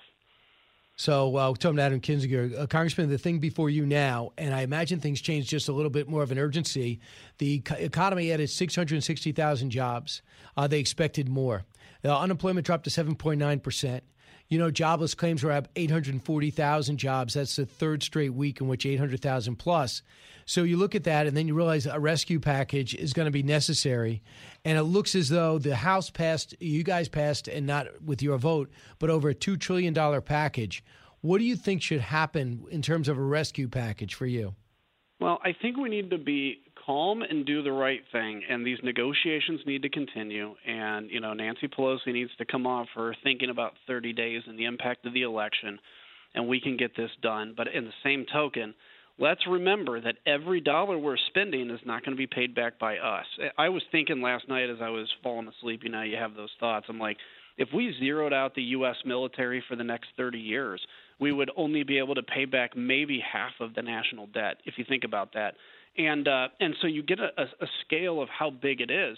And so let's do what needs to be done. If it's another payment, if definitely the payroll protection program, these kinds of things. But what the Democrats are doing are rushing to spend money to win elections. And that has an impact that's so far-reaching. And, you know, again, this is the second time Nancy Pelosi has passed a bill like this on the floor without ever reaching out to Republicans, without Republican votes, and in fact losing some Democrats. And she's more interested in the politics of it. So I hope something gets done. I also say let's not just rush it for an election. Let's do it the right way. I think we can do that. But if it doesn't by the election, I'm sure it will after. We had a bigger bill, 3.4. The other side said, well, we're not going there. So we came down $1 trillion. No, not yet. We came down another $200 billion. So this is really important. And so one bill is not as good as another. Why not take something instead of nothing? Why should that be the standard for America's children? I'm not sure. She always throws this children thing in as if we are children. But what she's saying, too, is she has a lot of categories that aren't necessary in this necessary rescue bill. Absolutely. I mean, the level of stuff that this goes into, cutting energy prices, defunding the police. I mean, they in the first rescue package, they had, I think, $600 million for police. Well, what's happened since then? Of course, all the defunding police movement. So they take that out of this package and many other just bad pieces of legislation. So, yeah, it's great that she came off the top dollar, but it's got to be the right program. That's the whole issue. And, you know, the other big thing is, you know, protection for small businesses from frivolous lawsuits. And, you know, and if somebody's negligent, of course, you know, you can have a right to sue. But if somebody just wants to make a payday and you see these lawyers on TV now, you know, do you suspect that you might have gotten COVID somehow related to work? Give me a call. We'll get you a bunch of money. That's going to shut down small business more than anything we do or don't do out here. Congressman, thanks so much. Let's see if we can get something done. Do you predict there'll be something done, especially in light of these numbers and the president's positive test and the market dropping? Well, now just 244. It was dropped as many as 500. But go ahead. Well, look, everything changes every day. Today I'm going to predict that, no, it's not going to get done until after the election. But hopefully that changes. All right, Congressman Adam Kinzinger, thanks so much. You bet. See you. Mark Meadows is right now just speaking to the press. We're going to bring back some of his comments, the chief of staff, talking about the president's condition, what the president plans on doing today, and he's doing the best he can to do what the president does, take all questions from all comers. He's doing it right now. We'll bring it back to you right here on The Brian Kilmeade Show. Don't move. It's Brian Kilmeade. From the Fox News Podcasts Network. I'm Ben Domenech, publisher of The Federalist, and I'm inviting you to join a new conversation with the smartest thinkers out there about the country and where we're going. Subscribe to the Ben Domenech Podcast. Subscribe and listen now by going to foxnewspodcasts.com. From his mouth to your ears, it's Brian Kilmeade. All of you know the president and the first lady tested positive for COVID-19. They remain in good spirits. The president does have mild symptoms, and as we look to try to make sure that not only his health and safety and welfare is good, we continue to look at that for all of the American people. And that's a little of Mark Meadows. He had some additional remarks. We're still taking him in, but he came out just to say, hey, listen, everybody calm down. He's going to be fine. He has mild symptoms. He can't say asymptomatic. Mild symptoms. Experiencing mild symptoms different than asymptomatic. But I asked Dr. Oz, Dr. Nicole Sapphire, said if you start with mild symptoms, does it usually stay that way? And for the most part, she said yes, you usually do stay that way. So there you go. And hopefully that continues. And when those symptoms go away, the president has two negative tests. He'll be back out on the stump. Melania, no word on her condition. Younger, obviously, doesn't have the weight issues the president has. Looks in fantastic shape. Hope Hicks looks in fantastic shape. I think that plays into it. Also, considerably younger. I think she's not even 40 yet. That matters. And I think it outlines the age in which you are and the challenge in which you have if you get this virus.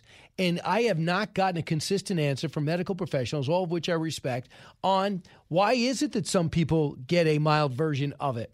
Is it who they get it from, or is it something about their DNA?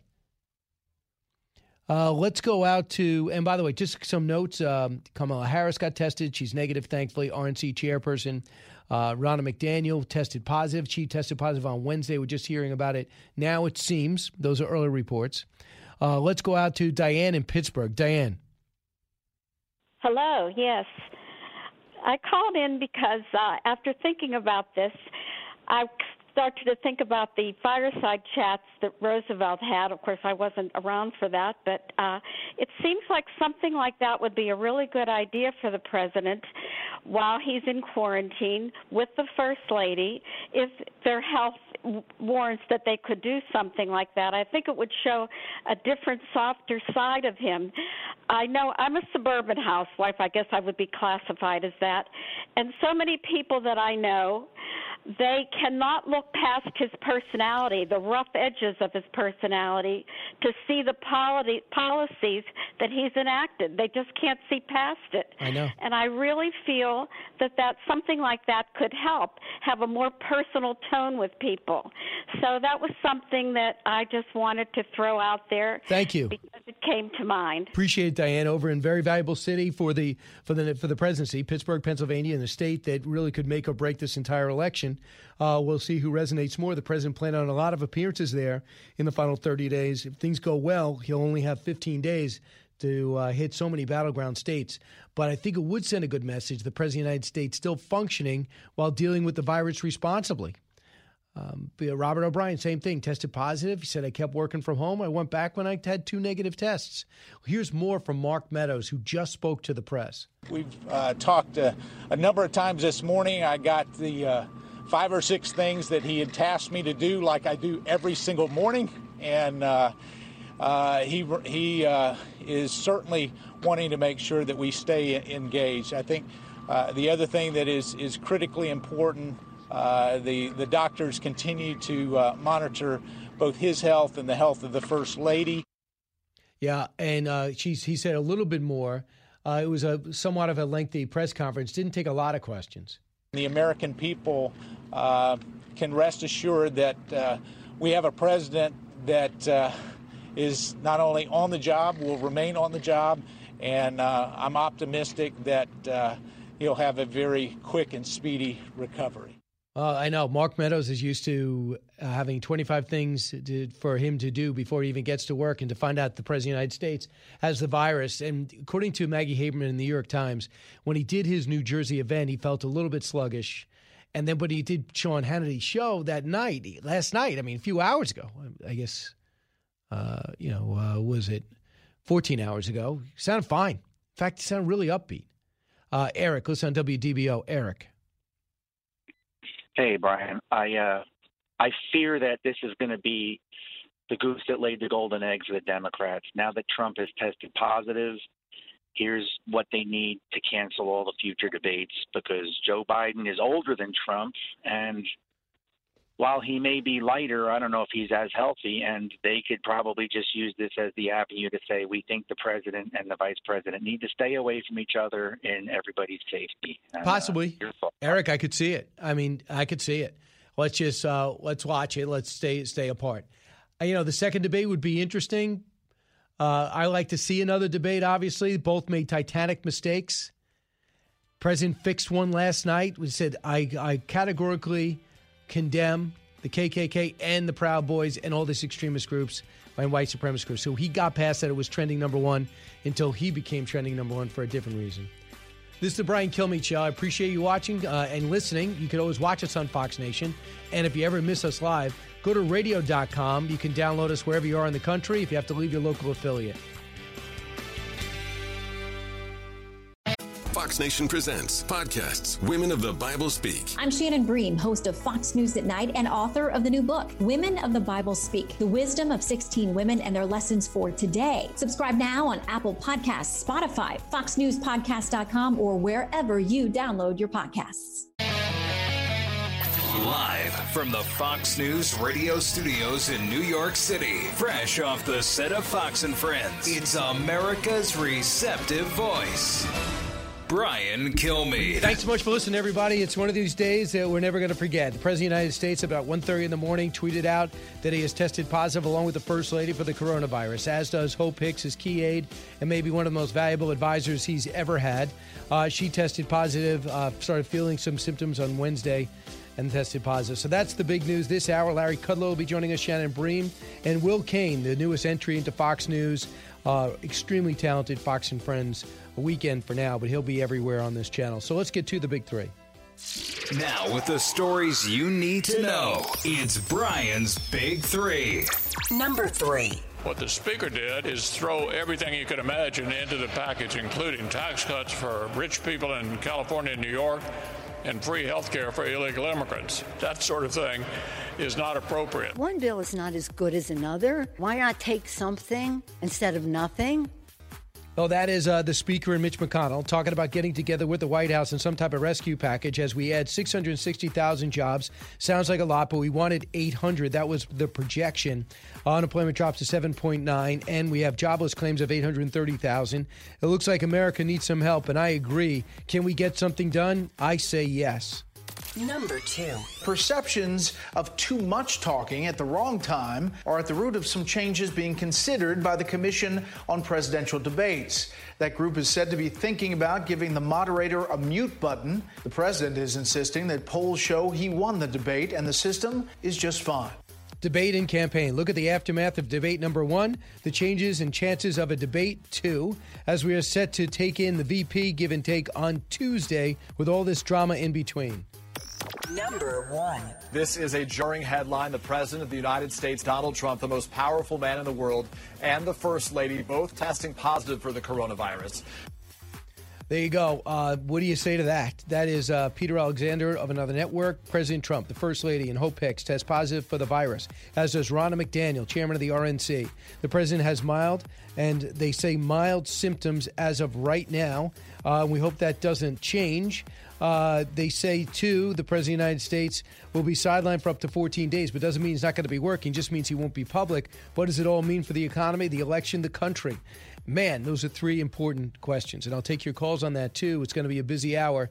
Larry Kudlow in 10 minutes on the economics, Shannon Bream on the political ramifications, and Will Kane along with that, but I'll weave in some calls in between. So when we get this word last night, we already heard the President of the United States, and he sounded fine on the phone with Sean Hannity. First time he's doing a lengthy interview since the debates.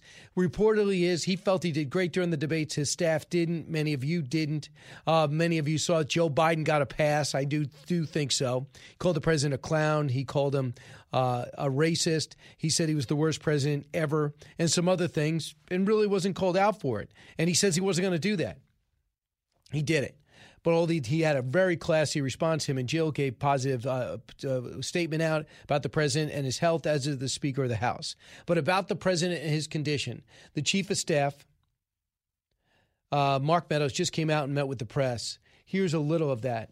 All of you know the president and the first lady tested positive for COVID-19. They remain in good spirits. The president does have mild symptoms, and as we look to try to make sure that not only his health and safety and welfare is good, we continue to look at that for all of the American people. So, by the way, just to update you, the First Lady, we have not gotten any word on her condition, but she just tweeted this out. Thank you for the love you are sending our way. I have mild symptoms, but overall feeling good. I'm looking forward to a speedy recovery. And that's key. Got to be healthy. That helps. Got to get to it quick. Get it diagnosed quick. That helps. And then you got to quarantine. And that's basically what we know. Still 8 months later. If it's bad, there are some remedies out there. They talk about some steroid cocktail. They always talk about remdesivir. Some still say hydroxychloroquine. We had Dr. Kanta Ahmed, who came on with us this morning from NYU Langone, said if the president was my patient, from what we know, I give him remdesivir. I get him some plasma. Yeah, there's no doubt about it. Extremely important guy. We got to make sure that he is back on his feet quickly. I would say that for any head of state. Now, Dr. Siegel didn't feel that way. But the president's going to do what he wants to do with the medical guidance. Mitch McConnell said he just talked to the president, and he said the president gave him a bunch of things that he wants to get done. So you know the president. He doesn't slow down, even his greatest critic, for 4.5 years, and I still hold to this. We have seen the president, on average, 5 or 6 days a week for the last 4 years. Maybe five. I don't even know when he had a cold. He hasn't had laryngitis. I don't even remember. The fact that I can't think, you have to think hard, is pretty amazing. So the guy's healthy. Is he overweight? Absolutely. And is that a bad mix? Yeah, absolutely. So where they go for here politically, when you have two of the main architects, the RNC chair and the president, on the sideline, that just means they won't be there in person. If it's like so many with who's basically asymptomatic or mild symptoms, they're really back functioning in 2 or 3 days. The president's got to relax, not go back too quick. But in this age of telecommuting and telemedicine and being able to communicate through Zoom, you can have your fundraisers. People will step up who are going to be on your side that maybe were sitting on the sideline. A lot of people are saying, hey, the president's been laid back about this. He has not been wearing a mask. He does too many events. And maybe he got what's coming to him. That's really what some were saying today. Cut 7. He is not able to fully perform his duties as commander in chief. The president of the United States may be super spreader number one at this juncture. This president, who has been outwardly and publicly from the start, can fairly be called a COVID-19 denier, did his best publicly to diminish the threat. Karl, in large part, it's his own dereliction is partly to blame for this. No, it is. And I'm telling you right now, we get it here. And we have to do as a major international news organization, it's got to limit travel. So immediately they said if producers don't have to travel, if you don't have to do these long-form features for Fox Nation or anything, they don't want you traveling. And if you do, you got to get a test before you come back. Can you imagine the president of the United States? Let me see. I'm trailing in the polls. I have a bunch of people that want to see me in person. Last time I was able to get a rally together and able to rally people around and win the presidency. So he's out there, and he's also for people being responsible for themselves, and he keeps his social distance. He's got his protocols around him. He certainly has safety mechanisms and the best medical professionals, and he goes out, and for the most part, people behind him all wear masks, and the people in front of him either distance or don't, either wear masks or not. But he goes in the open air, and he started doing them. If you look at all the interaction the president's had with the people who visit, with the people getting awards, with the nominations and everything going on, all his staffers. Logic tells you after 9 months, at some point, you're going to test positive, even with the best protocols. But he's the type of president, he's not a big hugger. You know, Joe Biden evidently is a big hugger type guy. We've seen some of the footage. Chris Christie, who was with the president, along with Rudy Giuliani, helping with the debates. Cut three. I was at the White House from Saturday afternoon through lunchtime on Tuesday, on and off during those days. I was tested every day. Then I went to the White House. The last test I took was on Tuesday morning, and I was negative. And we, are now I'm gonna go and get a test this morning to see if that status has changed. I feel fine. I don't feel any symptoms at this time. I obviously, I hope it remains that way. Yeah, obviously, too. And even though he's a very vigorous guy and he's got a ton of energy, Chris Christie's somebody who would be susceptible. He's a lot younger than the president, 58 years old. But with the weight issue, that makes you more susceptible. John McLaughlin, who's a key member of the Trump re-elect Trump team, was on with Laura Ingraham last night. This was before the diagnosis of the president testing positive of the coronavirus. I'd also like to tell you Steve Mnuchin tested negative, as did the vice president. Cut six. I saw the president this afternoon. He looked great. And before I saw him, I passed the test. So I feel good about that. And Hope wasn't there. It was in Bedminster at an event. But the president looked great, and the president was very upbeat. There you go. When we come back, Larry Kudlow will be joining us. If you don't know, we added 660,000 jobs. We're hoping for about 850. Market didn't love that, but the market's only down 171 points. The futures, when I got up this morning, headed into work at 4 a.m., the futures were down 470 points. So they're looking at the president. They're seeing that it's not a catastrophe. He does not have severe symptoms by almost all accounts. So they're feeling decent about it. And keep in mind, on Monday, the market dropped 500 points. And there was no president with the coronavirus. So don't panic. This is the Brian Kilmeade Show. Don't go anywhere. Brian Kilmeade will be right back. Living the Bream is a podcast hosted by Fox News Channel's Shannon Bream, sharing inspirational stories, personal anecdotes, and an insider's perspective on actions and rulings from the High Court. Subscribe and listen now by going to foxnewspodcasts.com. America's listening to Fox News. A talk show that's real. This is the Brian Kilmeade Show. Well, what I put on the Senate floor 3 weeks ago was about $500 billion, narrowly targeted at exactly what the economy needs at this point. What the speaker did, even after coming down a full $1 trillion, is throw everything you could imagine into the package, including tax cuts for rich people in California and New York, and free health care for illegal immigrants. That sort of thing is not appropriate. That is the senator yesterday, late night, before we got the word about the president testing positive, along with the first lady for the coronavirus, and for that matter, RNC chairwoman Ronna McDaniel. So what does this mean for the rescue package? His good friend Larry Kudlow joins us now. So, Larry, welcome back. I wish he was under better circumstances. But first off, have you had a chance to talk to the president? Not today. I spoke to him last evening, but I didn't bother him today. I know Mark Meadows has been on the phone a couple of times, and the president is passing down tasks to all of us, so that's a good sign.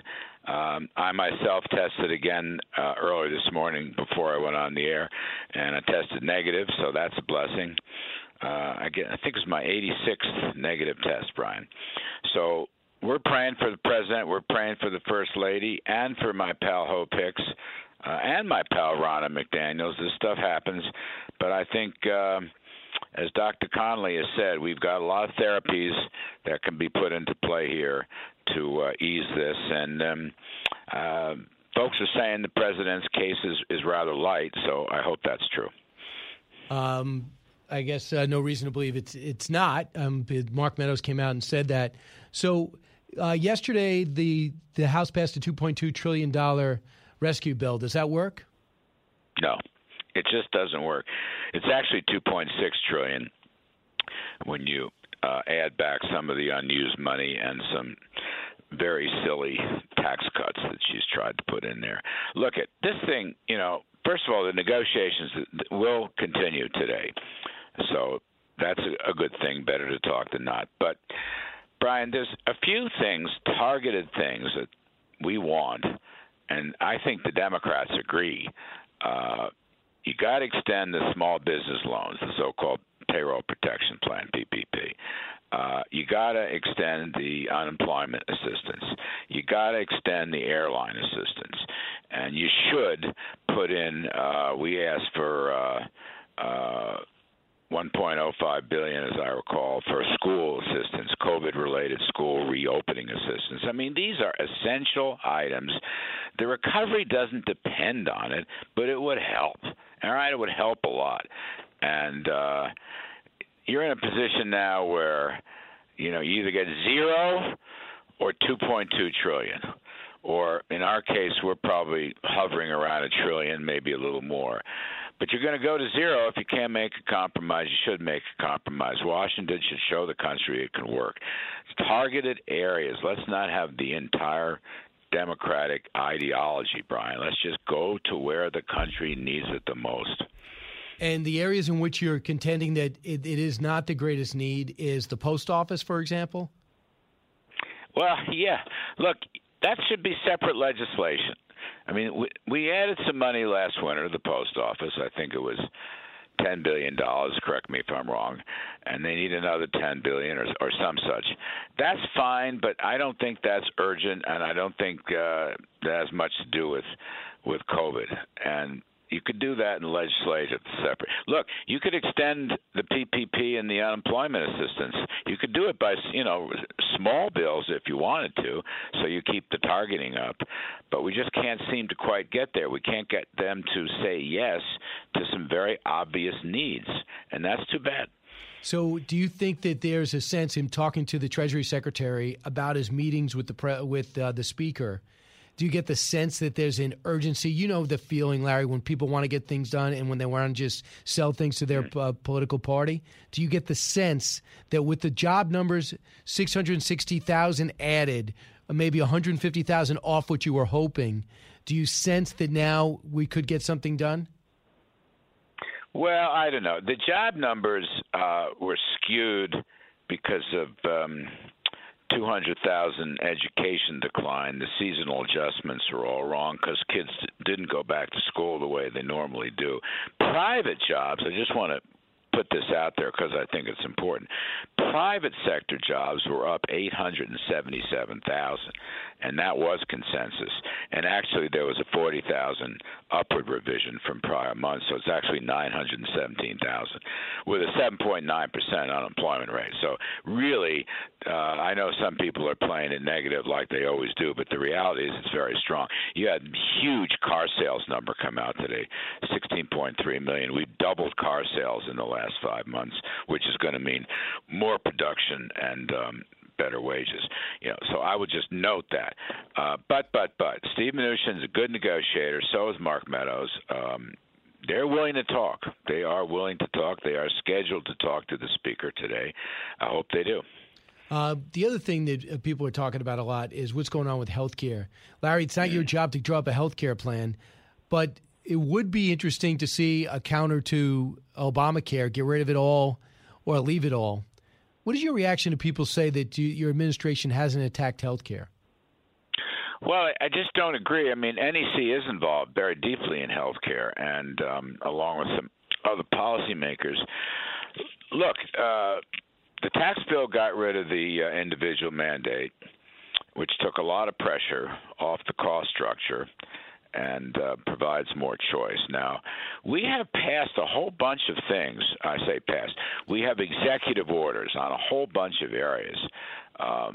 Employee reimbursement, for example, association, small business associations, healthcare. We provided transparency in pricing and no surprise pricing. We're looking at other options to reduce drug prices. So we really have a pretty good package. Now, we're not going to create or propose some massive new insurance system. We're not going to do it. We don't want a government takeover of health care under the guise of insurance. That's nothing but central planning, and we don't want that. We want lower premiums, lower drug prices, and lower cost packages. And that's been our position the whole time. More choice, less expense. And we can do that. Now, the Supreme Court will make a ruling sometime in November, I suppose. I'm not a legal expert. Different people have different opinions about that. Right. But we have a whole panoply of ideas. But Democrats are going to go for government takeover. We know that. Right. They are going to go for a government takeover. And that is, Brian, that's what's at stake. Larry, unfortunately, you know the deal. Hard break here. Larry Kudlow, privileged to have you on. Thanks so much. From the Fox News Podcasts Network, download and listen to The Untold Story with Martha McCallum. The host of The Story on Fox News Channel sits down with major newsmakers each week to get their untold story. Subscribe and listen now by going to foxnewspodcasts.com. Radio show like no other. It's Brian Kilmeade. You are second in line for the presidency. Has the White House contacted you about the continuity of government? No, they haven't, but that is an ongoing, not with the White House, but with the military, quite frankly, in terms of some officials in the government. But let us just all pray for the president's health. Thank God the vice president has tested negatively and the second lady as well. So, again, that continuity of government is always in place. And that is the speaker on another network this morning. Kind of interesting. Showed a lot of class, as did the Biden camp to this date. I can't say that for everybody. And Lindsey Graham just tweeted out, too. He said he spoke to the president this morning, and the president sounded really good. Shannon Bream joins us now. Shannon, extraordinary times. I say that to you almost every time I introduce you. But first, we think we're going to use you for your legal analysis with the opening of the Supreme Court justice seat. But first things first. What about Speaker Pelosi, the extraordinary statement? Do you understand the succession of power contacted by the military? Listen, there are always things we know in place for any contingency involving the president, vice president, those things all operational and ready to go. There was talk last night that there were, planes that were sent up, a military show of force. How exactly does it work? We got to let our friends and our enemies know the president is fine, the government's functioning. So, there are going to be lots of weird, uncomfortable discussions right now because that's what you have to do in an uncomfortable, weird year like this. Senator, so far we know that Mark Meadows spoke with the president this morning. He said he got his tasks. He met with the press a short time ago. Here's a clip. We've talked a number of times this morning. I got the 5 or 6 things that he had tasked me to do like I do every single morning. And he is certainly wanting to make sure that we stay engaged. I think the other thing that is critically important, the doctors continue to monitor both his health and the health of the First Lady. So he talked to him. He's fine. You heard him last night. You might have heard him last night with Sean Hannity. So I think it's the chief of staff is trying to keep everyone calm. You think he's effective? Well, yeah. I mean, I think that he has to go out there. You know him. He's like a very cheerful, optimistic, kind of upbeat guy. I think when people hear he's negative, the vice president's negative, the cabinet members are coming back negative, I think that's all reassuring. And he said, listen, we're going to keep giving these updates. But we've seen both the president and first lady apparently now have mild symptoms. They're going to be the most monitored people on the planet. And they're going to have every option available to them. But, I think you're going to see more of Mark Meadows as long as he continues to test negative. They're going to have a forward-facing person out there addressing the press and answering all these questions. So I think you're going to see more of him. It's going to be interesting to me to see how the president handles this. You and I know, and America knows, this is not a guy who likes to sit around. He's not in bed in his PJs right now. I guarantee you that. But it's got to be frustrating for him this close to the campaign to kind of be on lockdown. And so, you know, we've seen the former Vice President, Mr. Biden, do a lot of stuff from home. For him, it's worked in the polling. This is, you know, just these are unique circumstances. I'm wondering what the president will do, because I have a feeling he's going to want the American people to see him, even if he is just doing things from the comforts of the White House. Lindsey Graham tweeted this out. He said, like most Americans, I'm wishing President Trump and a speedy recovery. The president was in good spirits this morning when I spoke with him, and very engaged in the upcoming hearing regarding Supreme Court nominee Judge Amy Barrett. He went on to say, I'm disgusted by those wishing ill the president and the first lady. It's truly shameful. Last tweet, President Woodrow Wilson caught the Spanish flu in 1919. I doubt the people of his time wished him ill. Stay strong, Mr. President and first lady. So... you knew it was going to happen. Listen, right. I don't know if people didn't wish him not well during the Spanish flu 100 years ago. I mean, we have to remember, as vitriolic as things feel right now, we've had these moments in our country before. We have.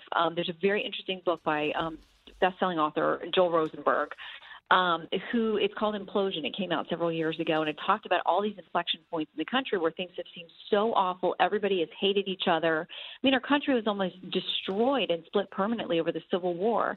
And there have been other lesser times, but also really horrible for the country and really difficult to see how we come through it. So I don't know that there wasn't some bad wishing during the Spanish flu. But, yeah, I mean, it feels vitriolic now because we have these computers and phones where people can, you know, either anonymously or put their name and face on it and just go out there and spew whatever they feel like saying at any given moment.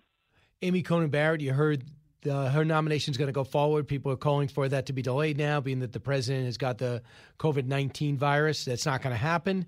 But I'll tell you what else is not going to happen. Joe Biden's not going to answer the question that if she passes, he will pack the court. Listen to this. You dodged Chris Wallace's question on that last night about packing the court. So let me ask you, do you support the idea of packing the court? I'm not dodging the question. What I'm doing is staying focused. You know, and I'm not being critical of you at all. I've given my word. But if I answer the question, no matter which way I answer it, then that becomes the headline tomorrow. That becomes the headline for the next 3 days. The presidential nominee says he's going to or not going to do the following. Several million people have already voted. I'm going to stay focused on that. Do you buy that circuitous, tortured explanation of why you don't answer a question that means so much? I don't. I think that either candidate who's running for the presidency has to be willing to answer all kinds of questions. And I was pressing, you know, one of our Democrat guests on this the other night, and he kept saying, well, you can't answer hypotheticals. I'm like, that's what debates are. I mean, you don't know what's going to happen if someone's going to, you know, start a war or, you know, we're going to have a pandemic that nobody knew was coming. I mean, or the markets crash, whatever. You do have to answer hypothetical questions about what you would do as president. And I find it as many times as the president has asked and answered the question about will he disavow white supremacists, and I think it was important that he, again, was out there talking specifically about the Proud Boys.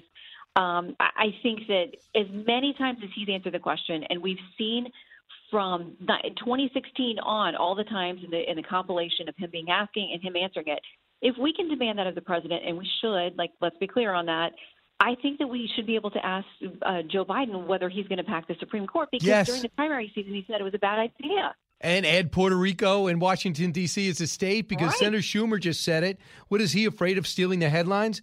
And just to answer your question, because Will Cain's coming up next, and he just got here, but just to answer your question about white supremacists, which is one of the easiest questions you could be asked, is like, is evil bad?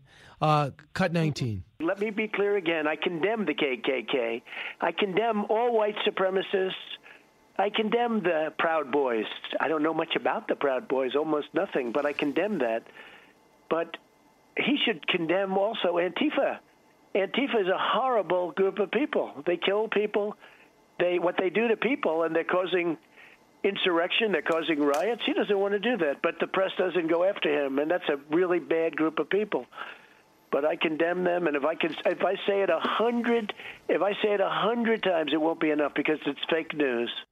So that is done. I mean, he could have saved himself 2 days. I'm not sure why he didn't, but now I think that would have been the major story had his health not been the major story. Final thought, Janet? Well, but my thing is, as many times as he's been pressed on that question, there's so many things that if you know, mainstream media would press Joe Biden, if they had the same vigor and the same determination to get an answer from him on things like packing the court, I think people would be a little less skeptical about where the media stands.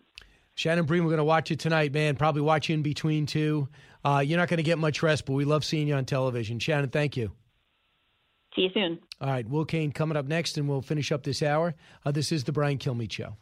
It's Brian Kilmeade. The more you listen, the more you'll know. It's Brian Kilmeade. All of you know the president and the first lady tested positive for COVID-19. They remain in good spirits. The president does have mild symptoms, and as we look to try to make sure that not only his health and safety and welfare is good, we continue to look at that for all of the American people. And that is Mark Meadows, who smartly came out and met with the press about 45 minutes ago. Will Kane joins us now, Fox and Friends Weekend, the latest superstar acquisition by Fox News to come over here. And, Will, you left the world of sports, back to news. And, man, did you pick a day to come in? I sure did. And an era. At the right place, too. I mean, this is the only place I was going to leave sports to join. And by the way, since I left sports, it's only become more political, more news-oriented. Oh, yeah. So if I'm going to talk politics and news, I want to do it at Fox. Yeah, there you go. So Mark Meadows came out and tried to settle everyone down. You think he was effective? I don't know if he's effective. Here's the thing, Brian. The responsibility of us as public speakers and journalists, and I think the responsibility of everybody listening, is to constantly surround ourselves with the truths and the facts. Don't let the fact that the president got coronavirus move us towards a fear-driven approach to this virus. The bottom line is it was always a contagious disease. We were never going to be able to reduce infections to 0%. And the fact that the leader of the free world had to balance risks against responsibilities only shows how contagious this disease is. We just got word Senator Mike Lee has tested positive. Man. So, of Utah. I am not sure if he's been in contact with the president. Pete, do you know, or Eric? So we know this. Barron negative, 14-year-old son of the president. We know Melania is positive, has mild symptoms. She hopes to get better really quick. We know the president's got mild symptoms. We know that Secretary of Treasury Mnuchin has tested negative. And we know that Ronna McDaniel has tested positive Wednesday. Wow. So the two leaders of the Republican Party, the president and the RNC chair, at least sidelined. Doesn't mean they're out of it, at least sidelined. Right. That's an important distinction to make, though, because we can't talk about coronavirus as though all of a sudden it's a death sentence or that it's incapacitating. It's not. All we know is the president tested positive and has showed some mild symptoms. Now, let's be humble about this. It could go any which direction. It could escalate. We have to take it seriously. For people in his age demo, 94.6% recover fully. 94.6. Every other age demo, 99.5+%. So the president's not out of commission. I would doubt that Ronna McDaniel's out of commission. The country moves on. The campaigns move on. And we as individuals look at this and make the same risk calculation. I have responsibilities. I'm going to factor these risks into my daily choices, just like the president did and like all of us do. You know, look, you said you have a young family, 9 and 12 years old, right? Right. So you have to factor in they're going to school. I've never seen something that hits every single person on the planet, whether you don't have it or do have it. This is the only thing. I mean, 9/11, I know a lot of people on the West Coast go, you guys in New York are obsessed with 9/11. I'm saying, yeah, Our country got hit. You weren't even in. You get over it. If you're in New York, you feel it. You're in Washington, you feel it. You know, you sense it in Pennsylvania.